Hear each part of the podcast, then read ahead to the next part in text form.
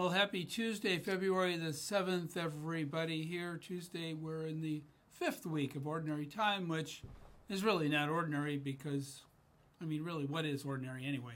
I don't know. I remember uh, years ago there was a book by Patsy Clairmont, and unless you happen to have an old time um, washing machine or dryer, you won't understand this.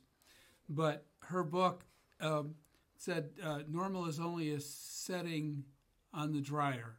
So, anyway, so much for ordinary time. It's a good time. But, you know, today I'd like to kind of talk about that first reading, first reading from Genesis, Genesis 1, and starts from chapter, uh, verses 20 through into uh, the beginning of chapter 2.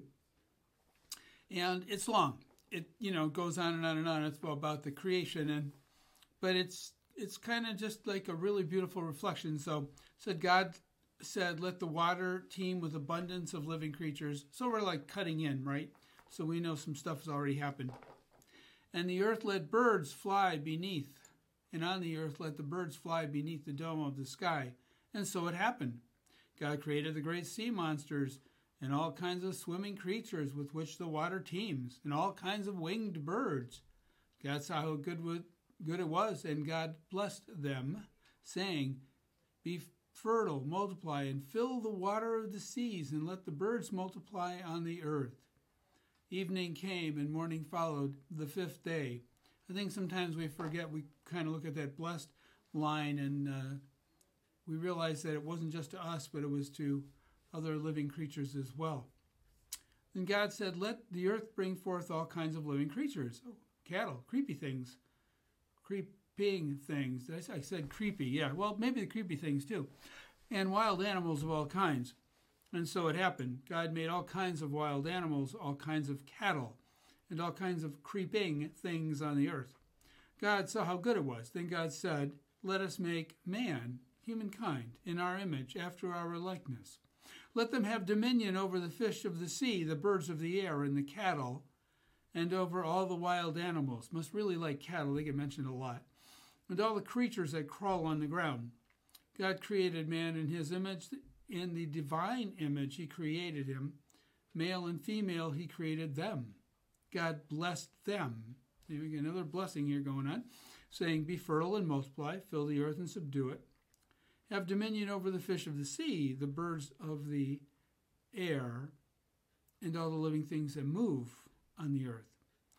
God also said, See, I give you every seed bearing plant all over the earth, and every tree that has a seed bearing fruit on it to be your food, and to all the animals of the land, all the birds of the air, and all the living creatures that crawl on the ground. I give all the green plants for food. It's not like until chapter 9 where um, we give up our vegetarian habits. And so it happened. God looked at everything he had made, and he found it very good. Evening came, and morning followed the sixth day. Thus the heavens and the earth in all their array were completed. Since on the seventh day God was finished with all the work he'd been doing, he rested on the seventh day from all the work he had undertaken.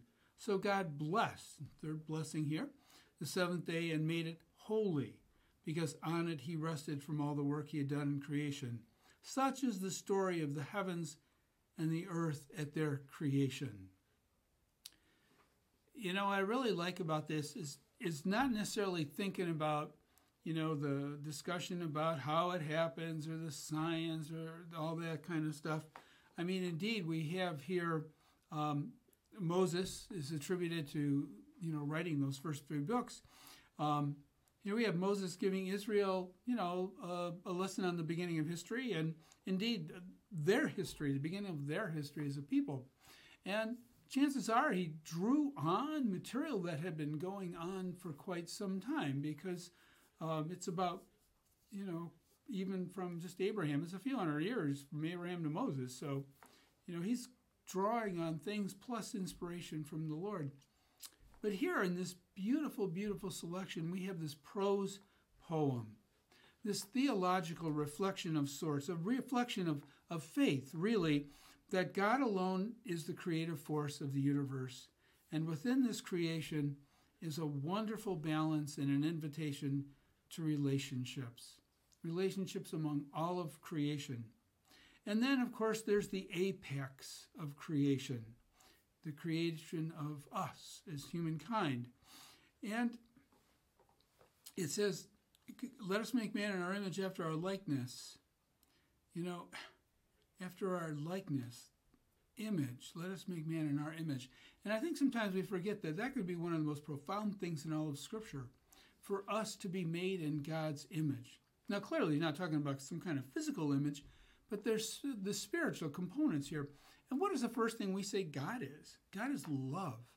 So, first and foremost, God implants in us this capacity to love. And then everything else that goes along with relationships are planted within us forgiveness, grace, generosity, all these things that God is the essence of. And He plants it in us so that we can image the invisible God to those around us. And we can continue this creation, this love of creation, as God started it.